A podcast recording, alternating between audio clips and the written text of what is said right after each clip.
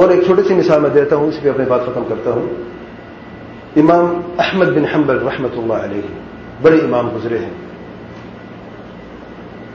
امام کیسے بنے جانتے ہیں؟ یتیم تھے، والد تھا نہیں، ان کی والدہ نے اسے وہ تعلیم دی۔ ان نبوی اصول پر ان کی تربیت کی، جو اس دنیا کے بڑے اماموں میں آج ان کا نام شمار شمار ہوتا ہوتا قیامت ہوتا رہے گا۔ چار سال، پانچ سال کی عمر تھی۔ بچے کو اٹھاتی ہیں۔ پانچ سال کی عمر میں بچے کیا سمجھتا ہے بیچارہ؟ ہمارے بچے تو ابھی فیڈر پہ تھے پانچ سالوں میں۔ اللہ تعالیٰ رحم کرے ہم سب پہ۔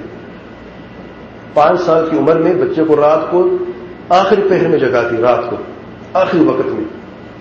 سردیوں میں پانی گرم کرتی لکڑیاں جلا جلا کر بس لکڑیاں کٹھی کر کے پانی گرم کرتی خود وضو کرتی، بچوں کو وضو کرواتی۔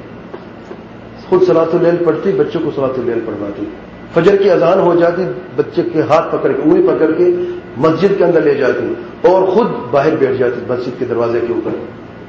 بچے کا انتظار کرتی، جب نماز ختم ہو جاتی، بچے کا ہاتھ پکڑ کے گھر کے اندر لے کے جاتی۔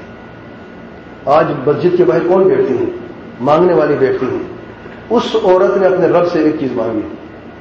میرے بیٹے کو ہدایت دے دے، میرے رب، عمل بھی کیا ہے۔ اور مسجد کے باہر جا کے بیٹھتی تھی۔ شدید سردیوں میں اور جو بھی نماز ختم ہوتی بچے کا ہاتھ پکڑ کے گھر کی طرف لے کے جاتی اس بچے نے وہ تربیت حاصل کی۔ وہ عظیم ماں ہے۔ آج ہمیں بھی ایسی ماؤں کی اشد ضرورت ہے۔ آج ہمیں بھی ایسی عورتوں کی اشد ضرورت ہے۔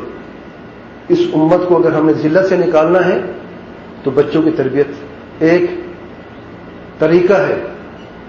ان طریقوں میں سے جو میں نے پہلے بھی بیان کیے ہیں کہ امت کا بڑھتی ذلت سے نجات کا کیا علاج ہے؟ ایک میں نے بات بیان کی تھی کہ بچوں کی تربیت، اور بچوں کی تربیت اکیلے آپ نہیں کر سکتے، اکیلے میں نہیں کر سکتا۔